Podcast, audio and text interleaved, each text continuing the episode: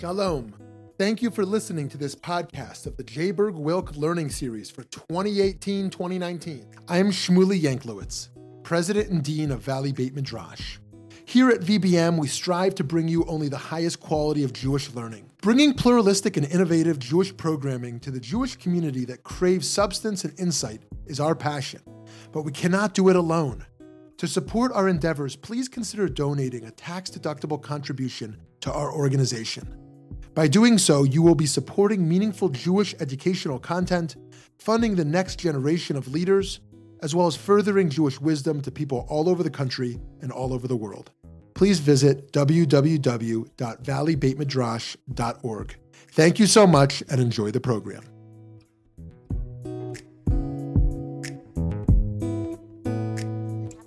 Speaking about this afternoon is cloning and embryo research. Um, and the entire topic of cloning is something um, that is quite large. There are a lot of different techniques and, and with varying purposes.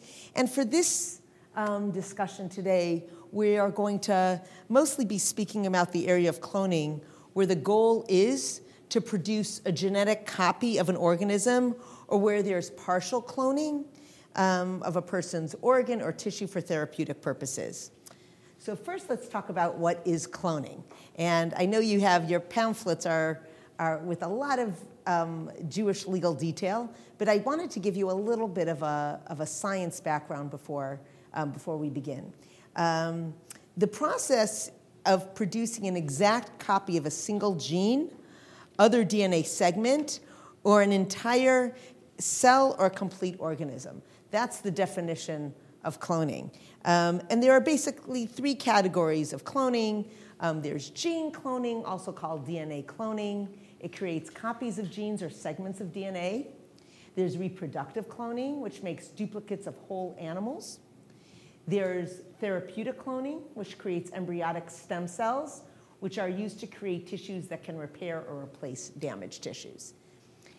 For the purposes of today, we're mostly going to be speaking about the last two, but I did want you, because we're talking about cloning, just to actually know a little bit about gene cloning, because it's really outstanding in terms of a lot of the work that's been done. And when you talk about genetic engineering, um, this is what we're talking about, where genetic, a genetic engineer will extract DNA from an organism and then use enzymes to break the bonds between nucleotides, the basic building blocks really of DNA, and snip the strand into gene sized pieces.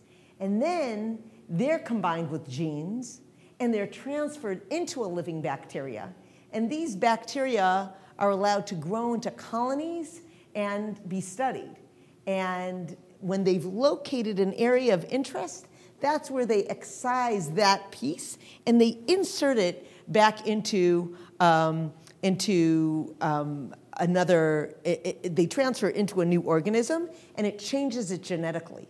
Um, so I'm going to give you some slides to kind of demonstrate what that looks like, where they've taken the plasma and they've extracted it and then they put it into, you know, they really excise it and they put it into the gene of interest. And then, then that's how people have, you know, ways in which you can produce really nice fruit or nice. Like here's an example where you have a plant cell and you want beautiful petals and you want to make them even more beautiful. So what you could do is you could extract what, the gene that you like, the DNA you like, and then you input it back into the. Once you locate it, you can put it back into um, the cell. Um, and that's DNA cloning in a nutshell, which is um, not doing it justice. But for the purpose of the halachic information, we really going to talk about the last two today. And by the way, for the first one, of course, that's permissible with halacha. Um, all the amazing scientific research that's out there is um, being utilized, and it's um, an incredible scientific feat, certainly for agriculture um, and for diseases. Um, so that's something that um, deserves a lot more time than I'm giving it. So the 21st anniversary of Dolly the sheep is February 22nd. Um, so it's really good time that I'm here. Um, we could celebrate her together. Um, Dr. Ian Wilmut, if you remember, um, he and his colleagues um, at the Roslin Institute in Scotland announced the birth of a lamb named Dolly um, through the cloning of a mature regular cell, not a gamete, not a sex cell, but again, uh, from a mature cell, by means of implanting its genetic material into an egg, the nucleus that had been removed. This type of cloning is known as somatic cell transfer or reproductive cloning. This is where you make you, where you can reproduce an entire animal, an entire species. And the way it works is you remove a mature somatic cell, any cell except for a reproductive cell from an organism, and transfer that DNA into an egg cell that has its own DNA removed. Then the egg is jump started chemically, it's basically zapped to start the reproductive process. Finally, the egg is implanted into the uterus of a female of the same species as the egg, and the mother gives birth to an animal that has the same genetic makeup as animals that donated the somatic cell. And this is basically what happened. This is how Dolly came about. Um, they removed one, they, there's the sheep's udder that had, um, that really used um, the genetic material of another species of that animal, and it was put in, it was put into the donor nucleus, and then that was fused together with electric shock. That's how they get that nucleus in there.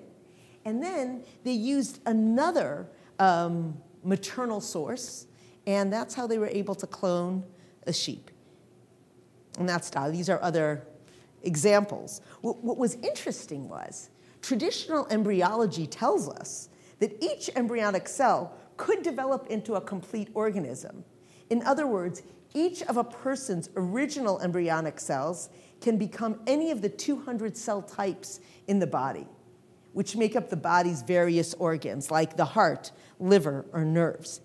But once no one really thought that you could actually take material and put it into a mature cell and, and then actually reinsert that into an udder and then actually allow it to come about. But it did. It did grow. Now, I, I want to be honest about it. She, Dolly, represented a revolution in the area of scientific thought because now, um, with an udder of a six year old you, that through that udder, that cell, they were able to produce a full organism. Now, but there's something that we need to talk about when we talk about this. And if there are any questions of the science, I'll, I'll take that afterwards because I know that I'm doing this pretty quickly. But what happens is normally you have differentiation of cells where you start with an embryo and then that develops like uh, one little like, one little cell it can become anything right? And then it develops and develops and develops right? And it, the more it develops the more it differentiates. And it says okay you're going to go into the blood category and you're going to go into the skeletal category and you're going to go here. But what they did is they had a mature adult cell of an, an udder and they were able to actually produce a whole new human uh, well not human being a whole new sheep and that was unbelievable. But I should say that even with this, the success rate for this procedure was, was very low. Out of 227 eggs that they fertilized, only 30 commenced to the first stage of division. And out of them, only nine actually caused pregnancy in a surrogacy ewe. And then only one of those fetuses, Dolly, reached maturity. Um, and I have to say also, um, Dolly didn't live out her maximum life also. Dolly, basically, uh, uh, the, type of, the type of ewe that Dolly was, she was a Dorset Finn sheep. Normally, they live 11 to 12 years. Um, but she only lived six years. And what was interesting was because the, the cell, the house cell, ended up being six years old, because it was a six year old udder cell that itself already went through some experiences in life, six years of experience, right? And then that is why half of her life uh, expectancy occurred, which was interesting because then they saw there are some flaws to this. Because if you're going to use other mature cells, you probably want to use some cells that are a little bit um, less uh, advanced in the world, so to speak.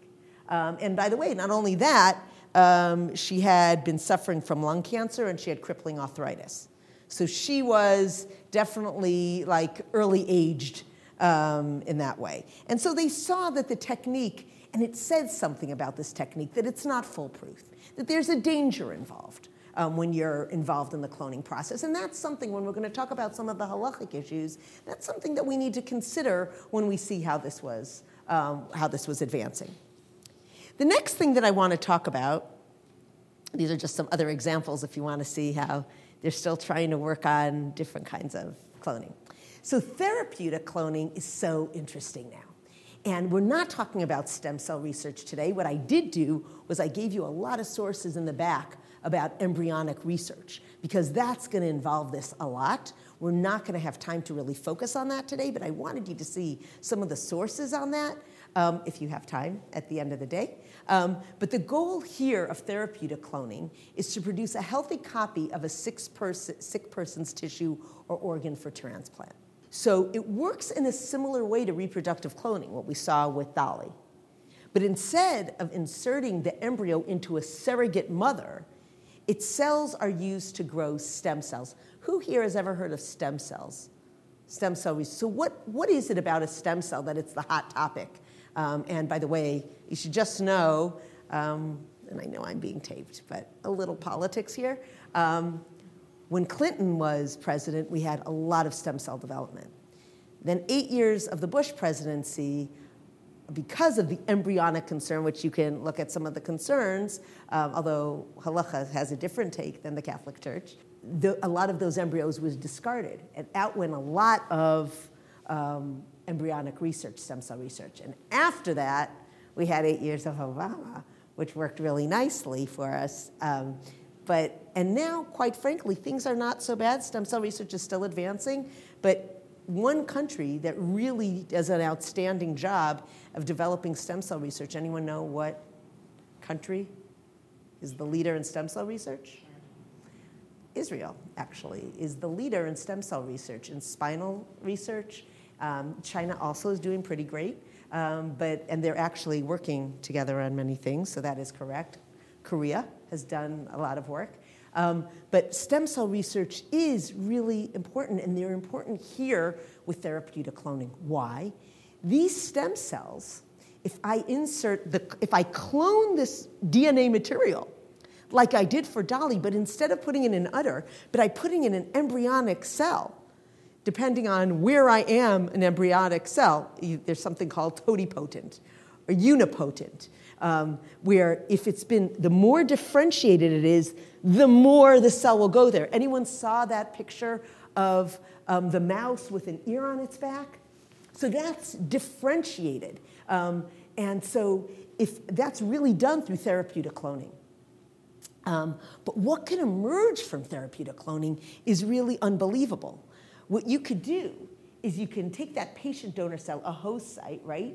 And you can grow cells, embryonic stem cells. And the more stem cells you have, the more you can send those stem cells, which could differentiate and grow as well. So we're talking spinal cells, neural cells, cells that are not as differentiated. You put that back into a person or into a blood or for cancer cells, healthier cells, then what you have is you could actually have cures for cancer, for Parkinson's disease, for a lot of different um, um, cell types. Um, spinal cord injuries, Alzheimer's, and this is what we're looking for. And therapeutic cloning, it's not cloning an entire person. It's actually cloning cells that you find that can actually grow and develop beyond. Um, and this is probably one of the most promising and exciting things um, that we have um, in, in, in science now. There are a few more other things that are out there. This was a recent breakthrough in 2013 where you didn't need to be fertilized with the sperm. The embryo didn't need to be fertilized with the sperm. They could do other things with electric pulses. These are some interesting um, um, different research that people are playing with. But ultimately, um, what we're looking at, and I think what we're going to talk about benefits in a moment, I think we're talking about tremendous breakthrough for diseases um, and for infertility. Um, and that's really going to be the focus of our halachic discussion. So, with some of that science on the side, and I'm sure there's still not a lot that needs to be clarified, Um, I want to talk about some of the benefits of cloning, then some of the ethical ethical implications here that ethicists are very concerned about, and then some of the halachic issues, which will take the remainder of our time. So, the medical benefits of cloning, probably the greatest that I mentioned, is wow, I can clone an entire human being. And what that means is that's sometimes scary, like what we saw with Dolly, but it also means that I could potentially clone body parts. And if I can clone body parts, um, organ donation. This past week in my show, we spoke about Parsha Terumah, which is a wonderful week to talk about organ donation. I say this also with tremendous respect with Rav Shmuly, who donated his kidney. Um, they are scarce resources, organs. And if we can find, and but even people who receive organs, they have to undergo tremendous immunosuppressive therapy um, to allow them not to have rejection. But if someone could clone their own body part, and then they could actually utilize that if we talk about blood. Blood's already being utilized, by the way. But if we do with blood and, and, and, and organs, what you end up having is no rejection, and you end up having real potential. Um, uh, some, some, of the, uh, some of the possible solutions for um, scarcity of resources that we have. When you say body part, you mean in separate or in a whole body? Ah, great. So when we talk about it, we talk about really actually growing. Um, a person can grow a body part using their cell structure and in the proper environment be able to actually grow a kidney or to grow a heart. And that's what they're working on now. In their, in their own body? Not in their own body. You extract the cell and you can actually grow it out. Okay, but not as a whole person? No, but having that, right, and if you can mimic the environment of what it grew in, then you have something that has your cell type, your blood type, um, your immuno um, characteristics to really be able. This, this is very big. And they have done some transplants as a result of that, actually. Um, some of the, some, they, they've done certain trachea and they've done other kinds of specific transplants to a person's body. Uh, it's actually been when people are have a certain bloodline that's the same, or people have um, certain immuno um, uh, um, traits that are similar. But to have your own inserted into your own body, um, that could be quite promising. So that's a huge um, benefit. Um, but benefits versus the problems. How do you see some problems? I'm going to ask you. Um, this is a great bunch, so we're gonna we're gonna ask you. What do you see some of the ethicists are having um, a little bit of difficulty with the cloning issue? Um, so, what do you see of some of the problems of cloning that people might mention? I want to say interfering with the cycle of life. First of all. Good, and sometimes when you do do that, um, clearly it's not the natural process, right? The, you're quickening the pace, or you're zapping it, you know, not in a natural environment. That could be something. And what we see is that while they want to respond in the affirmative, um, the concern of what does it mean to prolong a life? What about eugenics? I mean, not even a century later, right? We remember what the Nazis did um, when they tried to, you know, pare down, right, um, individuals, right? And, and we want to have an Aryan population, right? And what could happen if we could say, you know, we want to excise this and make this, and let's, let's, a, a couple wants to have a baby, so I'm going to have the perfect, you know, the smartest, you know, and we become also a society of very similar type minded people, very similar looking people. Um, that as a society is really, as, as a social concern, is quite problematic. Um, and that's why you'll have ethicists who are very much against um, cloning. Another problem, let's say you have someone, not only because of eugenics, but let's say you have someone who's evil, like a Saddam Hussein or someone like a Hitler, right? You have someone like that. So what are you going to do with them? Like someone wants to clone themselves, and then you end up having these, you know, evil. Uh, evil item uh, replications running around. Um, and also, you had mentioned um, the issue of prolonging life and morbidity mortality rates um, when they go up to what extent like what other kinds of concerns are we going to have to deal with um, with people extending their lives in that way with other health concerns like we saw that dolly had? Um, also um, there's a danger of creating a black market um, and this is an issue of justice um, where people who have positive characteristics are sold to potential parents desiring children with these traits. And also, it becomes the haves have, have nots, you have compensation issues.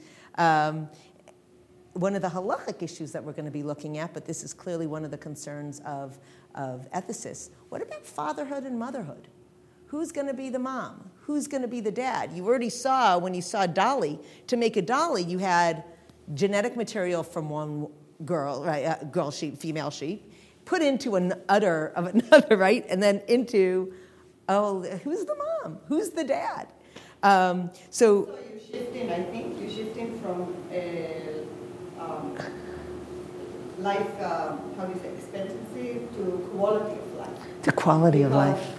I think, and then and then comes the question about what is quality of life. Like if, if everybody can live to 120, and now we need to talk what is quality of life. No. Are they going to be able to uh, things like, you know, people. Right, so we don't know. And then if you're able to clone certain parts of your body, right, and then you can put other parts in, and then everyone's, it's going to be like the bionic man, if people remember that, like, right? Um, so what does that mean for this world? Um, and finally, if people decide to start having kids through cloning, um, which is some of the concerns that some of the ethicists have, what about intimacy? What about intimate relationships? What's going to happen to that? If it's just going to become a factory, what are we going to say about those kind of opportunities? So we want to make sure that the beauties of society are preserved.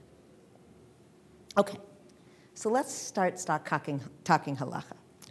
So what do they have to say about, um, so about, uh, I don't know if you can see it, but in your source sheet, and I, I do want to say that for time purposes, I'm not going to be reading every source. There are some sources we're going to read, um, but some of them I, I am going to skip over.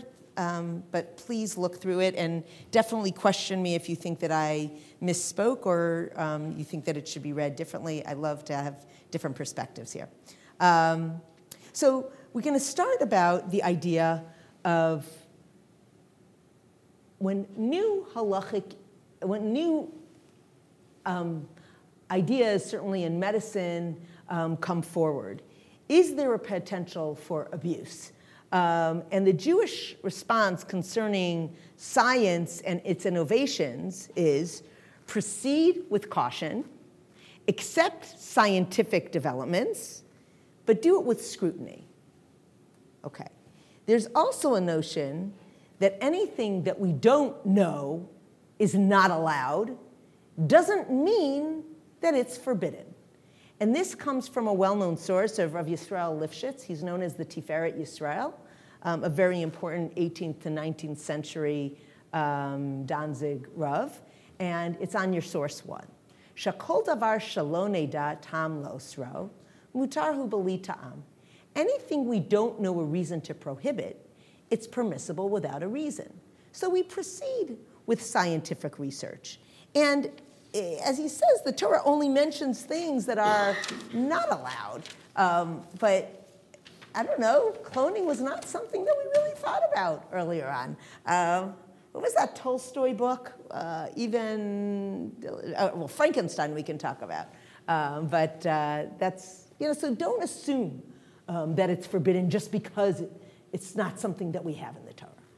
Um, consequently, our challenge is going to be to look at cloning and decide whether the actual procedure, the idea maybe not be forbidden, but maybe the actual procedure, um, the results of these procedures, maybe the possible consequences of these procedures, maybe some transgressions will be involved. So we have to, we can't just say, yeah, it's not written, so sure, it's allowed. That's not what we do. But for now, the concept it's not stated. So let's examine it further. There's another halachic question that comes up. What, so these are some of them that we're going to be examining. what does cloning do in terms of the mitzvah of pru urvu, of procreation? And this is, by the way, a very similar question, a little different, we'll see, than IVF, in vitro fertilization, or IUI, right? When you do those um, fertility treatments. But it's going to be a question of did I fulfill my obligation? Is this cloned person considered a human being, a halachic human being? Let's say I don't know who the father is. Like, eh, what is their status? What is the mother's status? Can cloning or a person or animal be construed, if I'm involved in the, the research process, can it be viewed as kishuf? Kishuf is witchcraft. Am I actually taking something and like magically doing something? Have I changed nature by producing something through cloning? And finally, does it interfere in my faith in the creator of the world? God is my partner in creation here. Is there something that I have done? Hi, this is Shmuly Yanklowitz. I hope you've been enjoying and learning something new from this podcast. If you have a moment, please consider making a contribution at www.valleybeitmidrash.org. Thank you so much, and now back to the learning. Human cloning is the creation of a human being other than means of traditional intercourse. So the Torah teaches us in source 2, uh, the Gemara teaches us There are three involved in the creation of a human being. Rabbanan, shlosha hein. There are three. Who are they? Hakadosh Baruch Hu, God, the Aviv, his father, right? The imo, right? If cloning was a means of reproductive method, if it becomes something that we're involved in, is this still a partnership with God?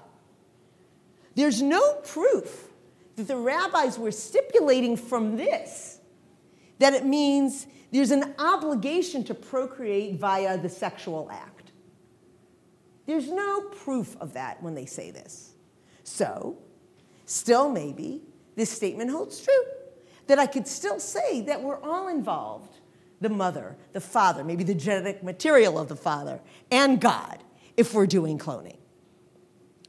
And from the halachic point of view, there could exist a preference for cloning over other fertility methods since there's no need to collect um, um, sperm for, uh, for donation. I, I, don't know how much you have looked into some of the fertility treatments, but fertility treatments involve Shichvat Zera, it, it's not viewed as Shichvat Zera because it's purposeful, but most poskim say that.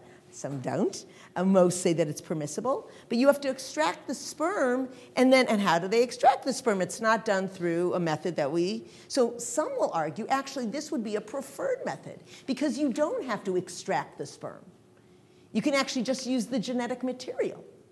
And that actually could be preferable. Um, if we look at source five, there's an interesting story in the Gemara. Um, anyone ever hear of a goylem? Maybe you heard of the Maharal of Prague. So this is an interesting story. It's very odd. It goes as follows. Anyone like to read? Um, you have it on your seat, and maybe it'll get us going a little bit. Anyone like to read the source? You can read it in English. I translated the sources. Please. Anyone? No? Okay. I can read, but you can read. Please read, yes. Rava created a man, Golem. Rava sent his creation before Rabbi Zera. Rabbi Zera would speak to him, but he would not reply. Rabbi Zera said to him, You were created by one of the members of the group, one of the sages. Return to your dust. It's one story. Rav Chanina, Rav Oshaya, would, would sit every Shabbat to eat and engage in the study of Sefer Yetzirah. And a third-born calf, Igla Tilta, would be created for them they would eat it in honor of. This is a very odd two feasts together. So what happened here? This is like one of those, what are they doing, right? So Rava and Rabbi Zera, right? Rava created a goylem, and he did it using whatever blah, blah, blah, blah, he did. Now, this is problematic. And I gave you a source. Look at source 8, um, where clearly, um, oh, well, I'll, we'll do source 8 in a minute, but the goylem was created, it was sent back to the dust because where was the fusing of uh, God, of a mother and a father? This can't exist. A goylem can't exist. That can't be. But what about this other one? So Rashi, if you look on source 8, he would engage, he said Rav Chanina Rav Oshaya would engage in the study of halachot of creation. And so what were they trying to do if they were engaging in the, what, what did it inspire them to do, Sefer Yetzirah? What did it inspire them to do, maybe? Imitatio Dei. Let's try to create. Let's try, you know, God lets us create human beings by, you know, uh, uh, you know, a sexual relationship. So let's try to see if we can combine it in a different way. Because God used words when God created. So let's create this third born. I have no idea what it would have looked like. Um, they were combining the letters of God's name. And there was no sorcery. Now, here, now it implies, the Gemara here, because it's right after the other story, that there was some kind of kishuf involved. There was some kind of sorcery involved in the Goylam. But in here, they were invoking God's name. Different from what Rava did. Right? That's why Reb Zera got rid of the Goylam. But here, what did you do? There's no sorcery, right? Because you invoke God's name. And not only that, they would enjoy it, they would eat it. So it was probably kosher. I don't know how they, like there, there are actually some issues. okay, whatever, that's fine. But God was involved. What Rava creates, however, was a goyla.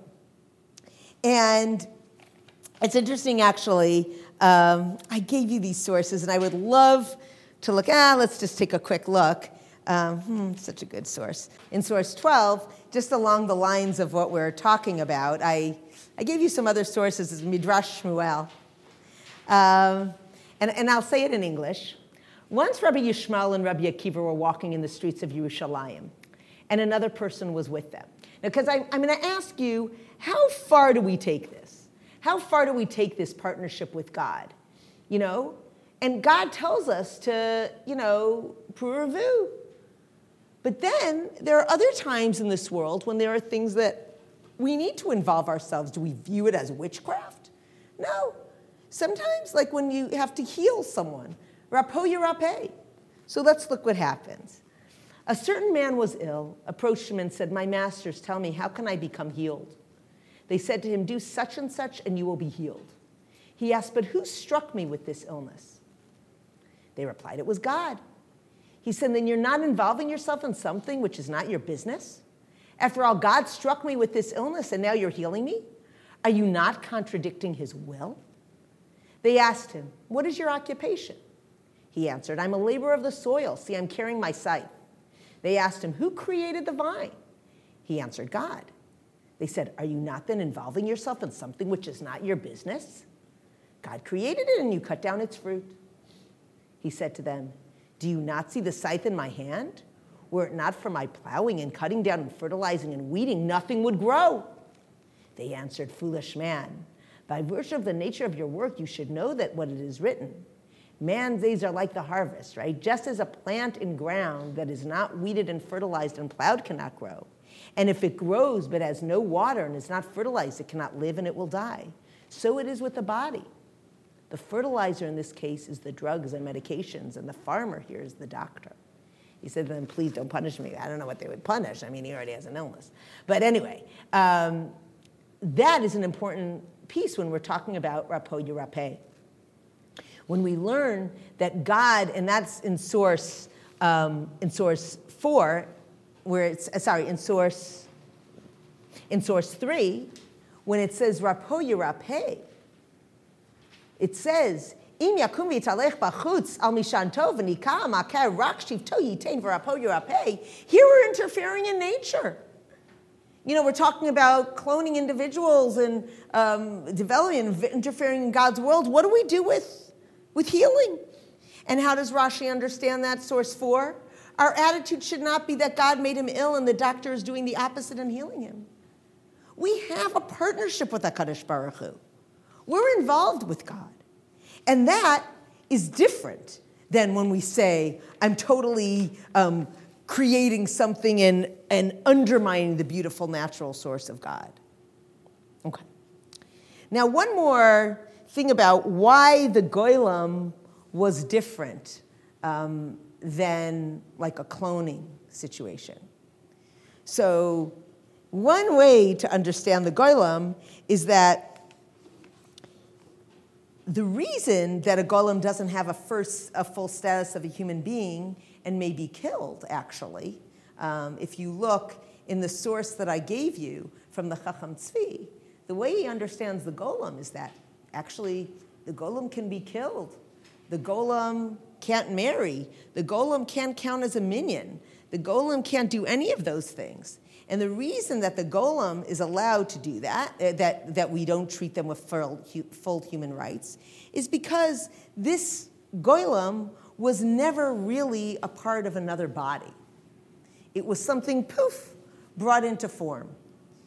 And we understand that that's an important thing because we learn in Breshit, Shofech dam ha'adam ba'adam damo yishafech, ki betzelem elokim asayat adam.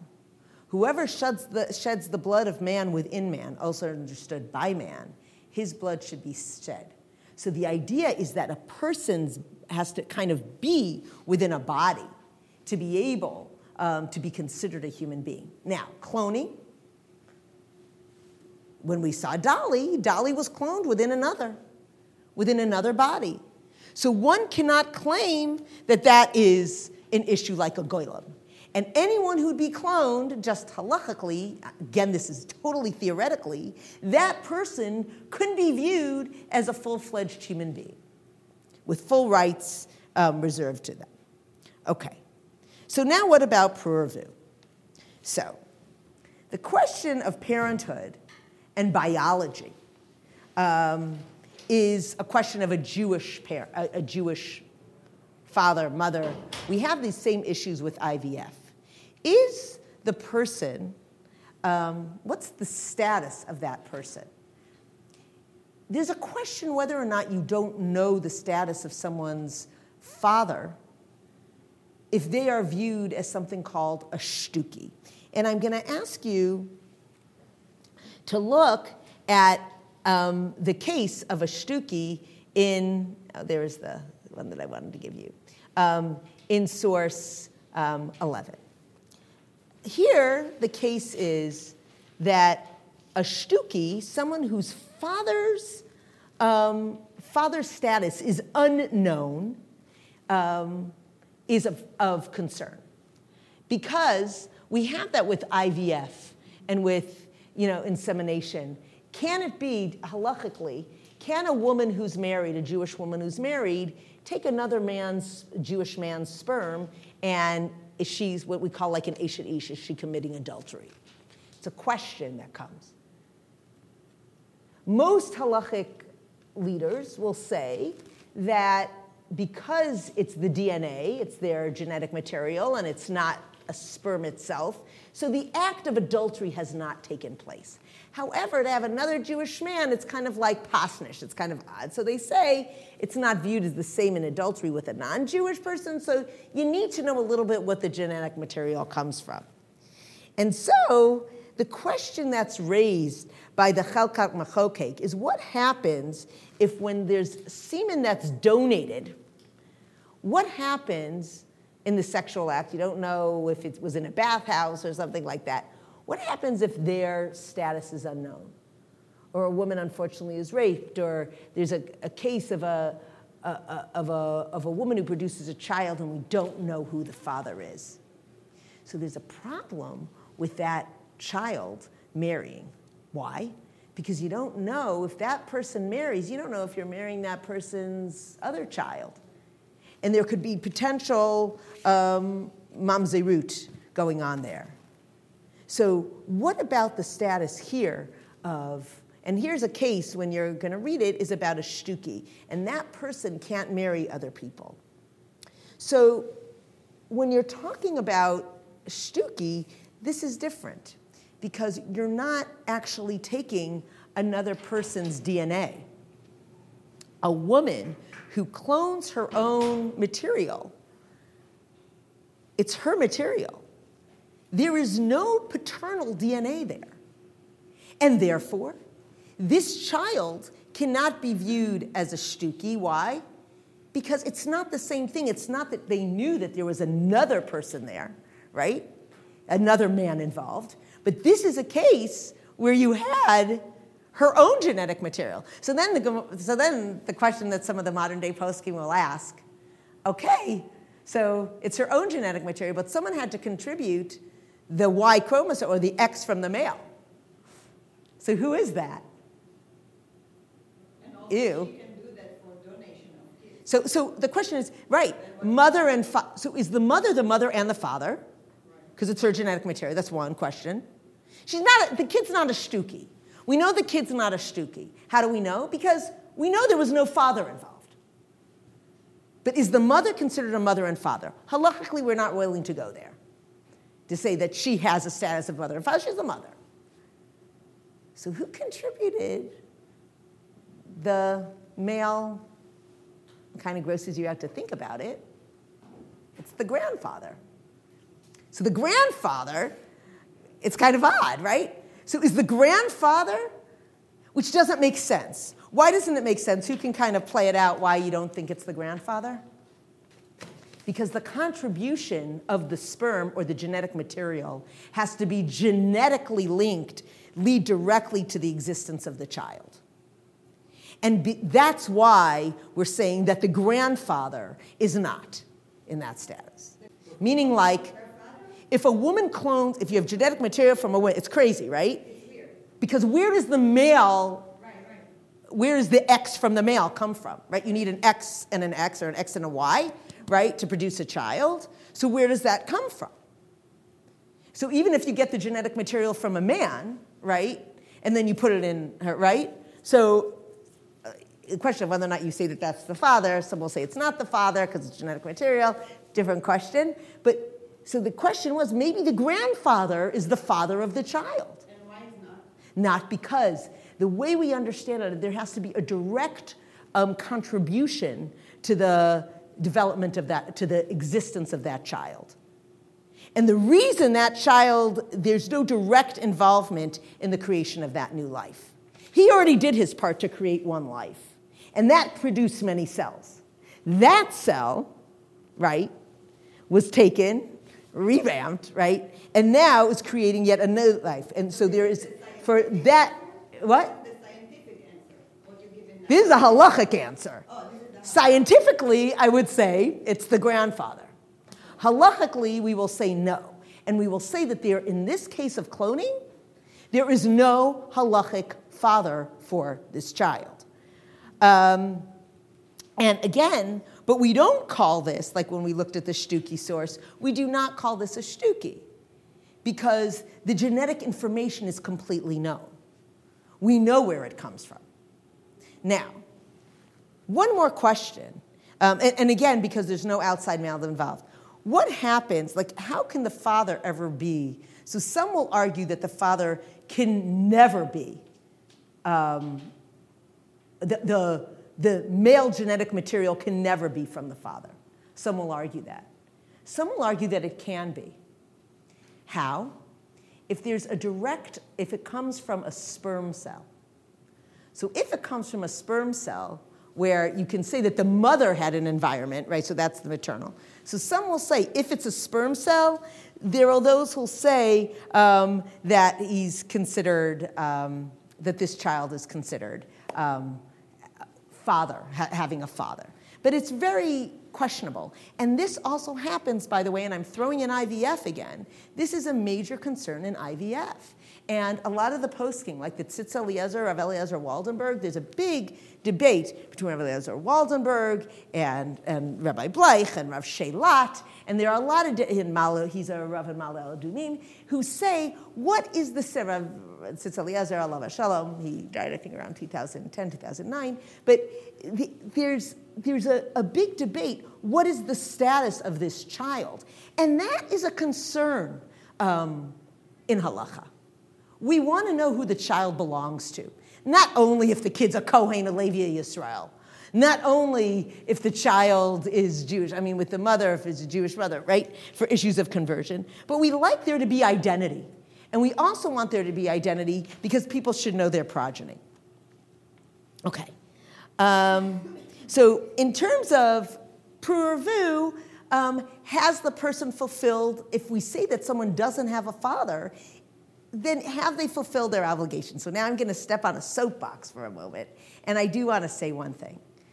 Yes, it's true that there's a machloka, there's a disagreement between IVF, um, whether or not a person who produces a child with IVF or not, whether or not they're full-blown parents and they have they've procreated in accordance to fulfilling the mitzvah in halacha. Yes, because it wasn't through a sexual act. But many poskim say they are. They are full-fledged parents. Some will say the father is not um, and doesn't fulfill his obligation. Um, what about cloning? Some will say he doesn't fulfill his obligation. But then there are those poskim who say that anyone who raises a child, and when we're asking these questions of Pru urvu, and even if this is nothing to do with cloning right now, I need to just say that anyone who raises a child, um, uh, and uh, there, are, there are beautiful mamre Rabbanim that are written when they talk about how raising a child is truly what's giving life to that child. You're educating the child, you're feeding the child, you're clothing the child, you're giving that child life. That child can't exist without you helping them, certainly when they're at the very, very early stages of their life. And some will even argue, even if someone's not beyond adoption. And when people say that they can't have children with IVF and those concerns, and it's so expensive, so I always urge people: Have you considered? I know that people want to have their own genetic child, and I appreciate that. At the same time, think about what we could do in terms of adoption to actually demonstrate to people that la halacha, pru urvu, can be um, accomplished through adoption as well. Um, and even when people are doing incredible things like foster care, that also um, can fulfill that obligation of caring and growing and raising a child. If, if the sperm donor is the husband of, of the mother, is that Great question. So it's a question. It's a it's what we call a, a really good machlok, right? It's a it's a real good disagreement. Some will say, is what gives someone, I, let's say, biological father, is it the genetic material or is it the sperm itself that allows someone to become fatherhood status? So in the maternal environment, right, that's easy. You have mitochondrial DNA that the woman gives when she carries the baby to term, and you can also have her maternal DNA, right?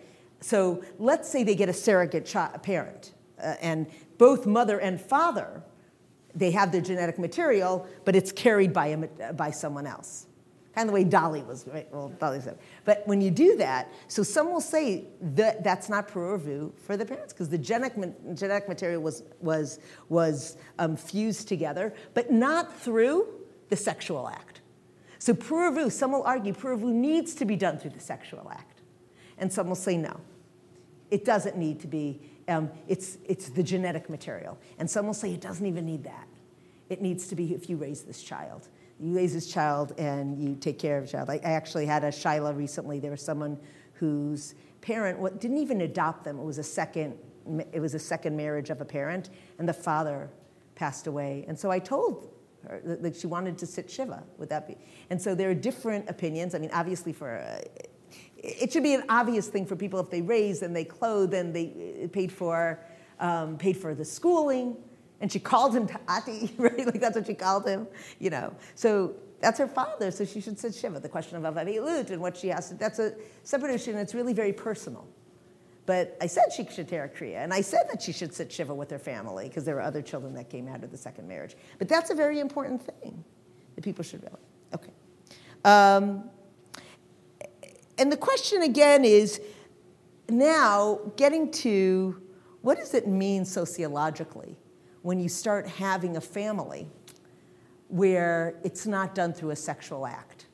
And it's not, what does it do to the status of a relationship? And that's very concerning. So people like Rabbi Bleich and Rav Shelat would say that, um, Rav Shelat for sure, that the child does have a father and a mother. He would say cloning would be permissible, what we say. You could do it. Someone can go through IVF, they should definitely be able to do it. But he says it should be through a couple. There was a case that came to the Israeli Supreme Court a little bit ago. Maybe you've heard of it. I don't, I don't know how much it made the press. But it was an interesting case. And this is where you see church and state sometimes do, because Mishpat Ivri, um, the Jewish courts got involved a little bit. But there was a case where there was a man who was in a coma. Eh, maybe people heard it. There was a, a man in a coma, and they had extracted the eggs, right?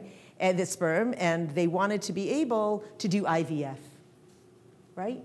And so the, the courts were very upset about that. They didn't want that done. Why? Because they said it should be raised in a household with the father and mother, like optimally. That gets a little tricky now. And she, all she wanted, and he was, he unfortunately passed away, but the idea was they had planned um, and, and, some people thought that the courts should have ruled in their favor because this was something they had planned when he was alive, before he went into a coma. And so that's what she wanted. She wanted to have a family. But They said, l'chatchila, like optimally, you don't begin a family that way. But if, if, if it was extracted before, that's the... And they had gametes, said something, right. They, she, Clearly they were planning it for. Yeah. No, but so, so, if, if he, yeah. If they extracted it before, and I want to say personally, I was disappointed with the verdict. And I'll tell you why. Because I think nowadays, and you have people, and I, and I know people who have undergone IVF and wanted to have a child, and they haven't found that person in life, but it doesn't mean that they shouldn't be able to have a family and a loving, and, and, and I appreciate the slippery slope of not having, and it's hard to be a single parent. And I appreciate why we want to maintain that family structure, and that seems to be the ideal. But at the same time, you have people who want to be able to have this concept pru urvu, and you have something like cloning. And Rav Shelat says, though, however, you only do this with a couple. You don't do it privately. But we'll see, just like what happened with IVF.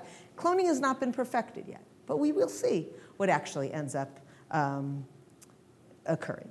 So finally, um, I want to just conclude with some of the issues about faith in God.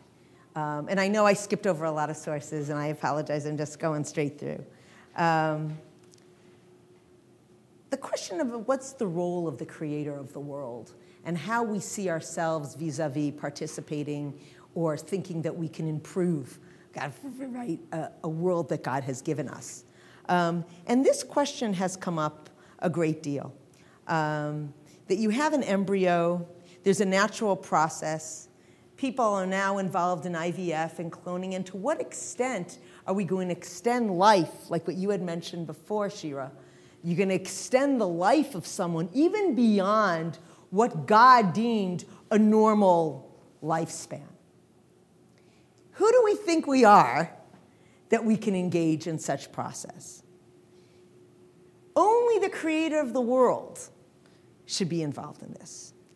I also think it's our perspective. What does that mean by our faith? I think when we look at, and this is me talking, right? I think when we look at the world that God has given us, la'ovda, l'shomra, really to work it, to cultivate it, going back to that source where we saw that man who was working the vineyard. And there is potential within God's world to create a, a world that really just sees and grows and utilizes all the beautiful things that God has given us. What is our job and role to play? I, think about this because we're in Shemot now and we're in the Mishkan, but a few weeks ago we read about Kriyat Yam Suf. The Ramban has a beautiful idea about what Israel saw on Yam Suf and their perception of God and he says the following I will now state a general principle which lies at the foundation of many mitzvot. When God performs a miracle in the sight of a desirable collective or individual, a miracle which will affect a change in the laws of nature, these false attitudes of faith will be disproved in the clearest way. For the miracle demonstrates God's mastery over the world, his creation of it, and his knowledge of and involvement in its affairs a person who experiences miracles is able to see the most powerful way that God exists. You know, when you see a splitting of the Red Sea, you saw a people who began to see their, their nationhood. And that was critical for them to see the omnipotence of God. I think this applies to science as well. Rather than viewing cloning solely as an undesirable interference in nature, halacha understands that although we're not permitted to gratuitously subvert nature, we're obligated to help build and help perfect the world in any way that will perfect humankind. In fact, these actions facilitate a positive, I believe, partnership with HaKadosh Baruch Hu, and we collaborate together, and it's a testament rather than a lack of faith in God.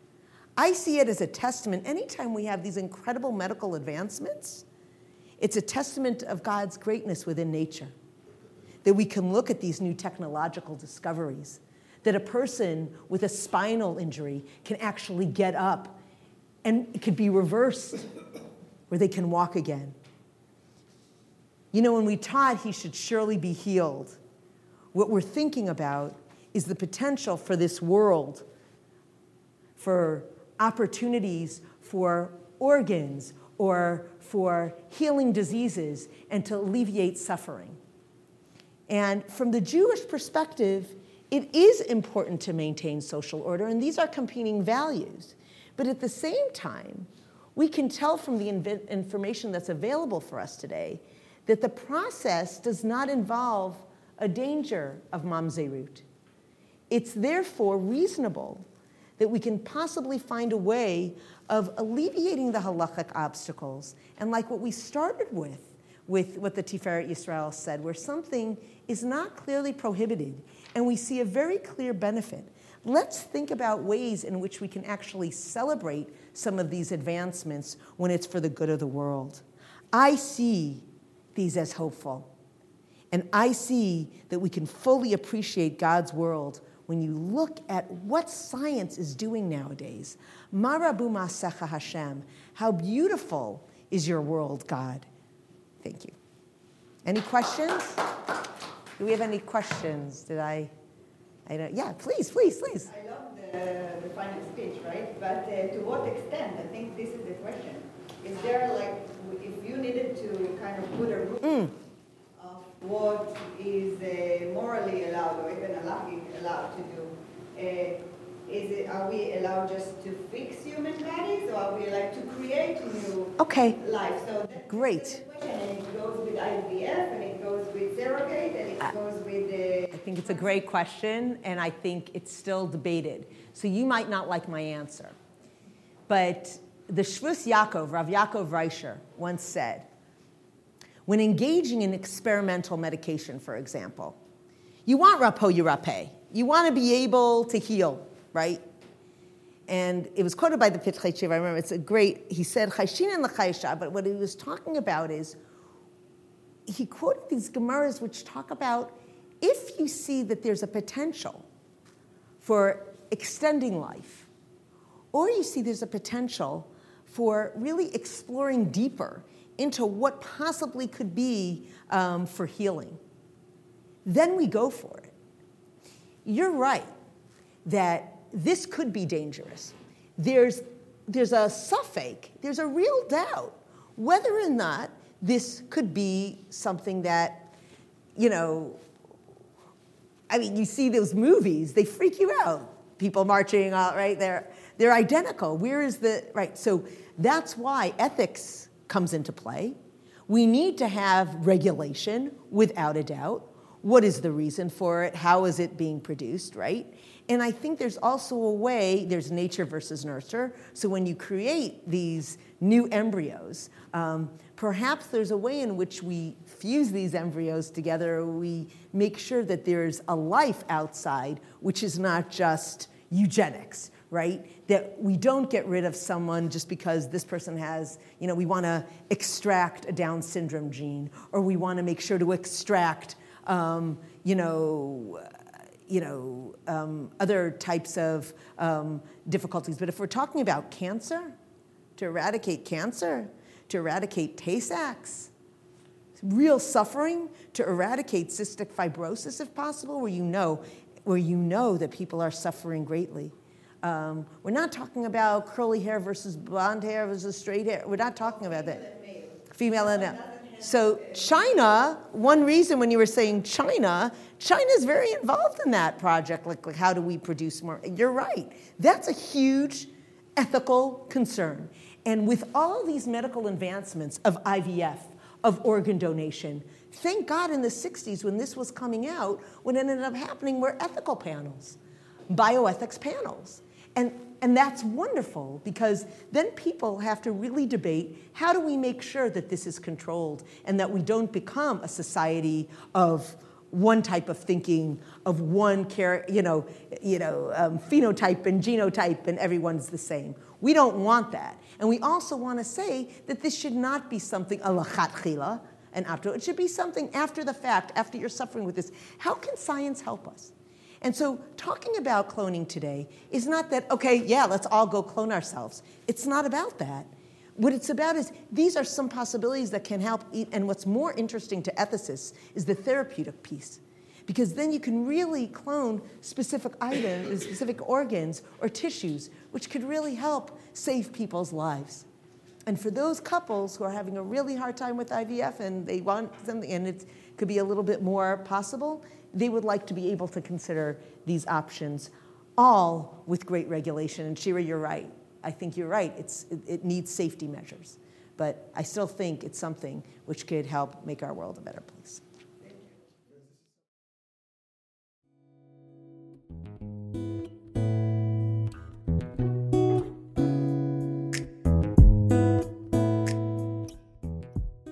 Hi, this is Shmuly Yanklowitz. I hope you enjoyed listening to this fascinating lecture. At VBM, we strive to bring you only the best in Jewish educational programming. To do this, we host a wide variety of events throughout our learning season, including panels, classes, and lectures, like the one you just listened to. Please consider going to www.valleybeitmidrash.org and donating to VBM to support meaningful Jewish education in the greater Phoenix Jewish community indeed all around the country and the world. Thank you so much for listening.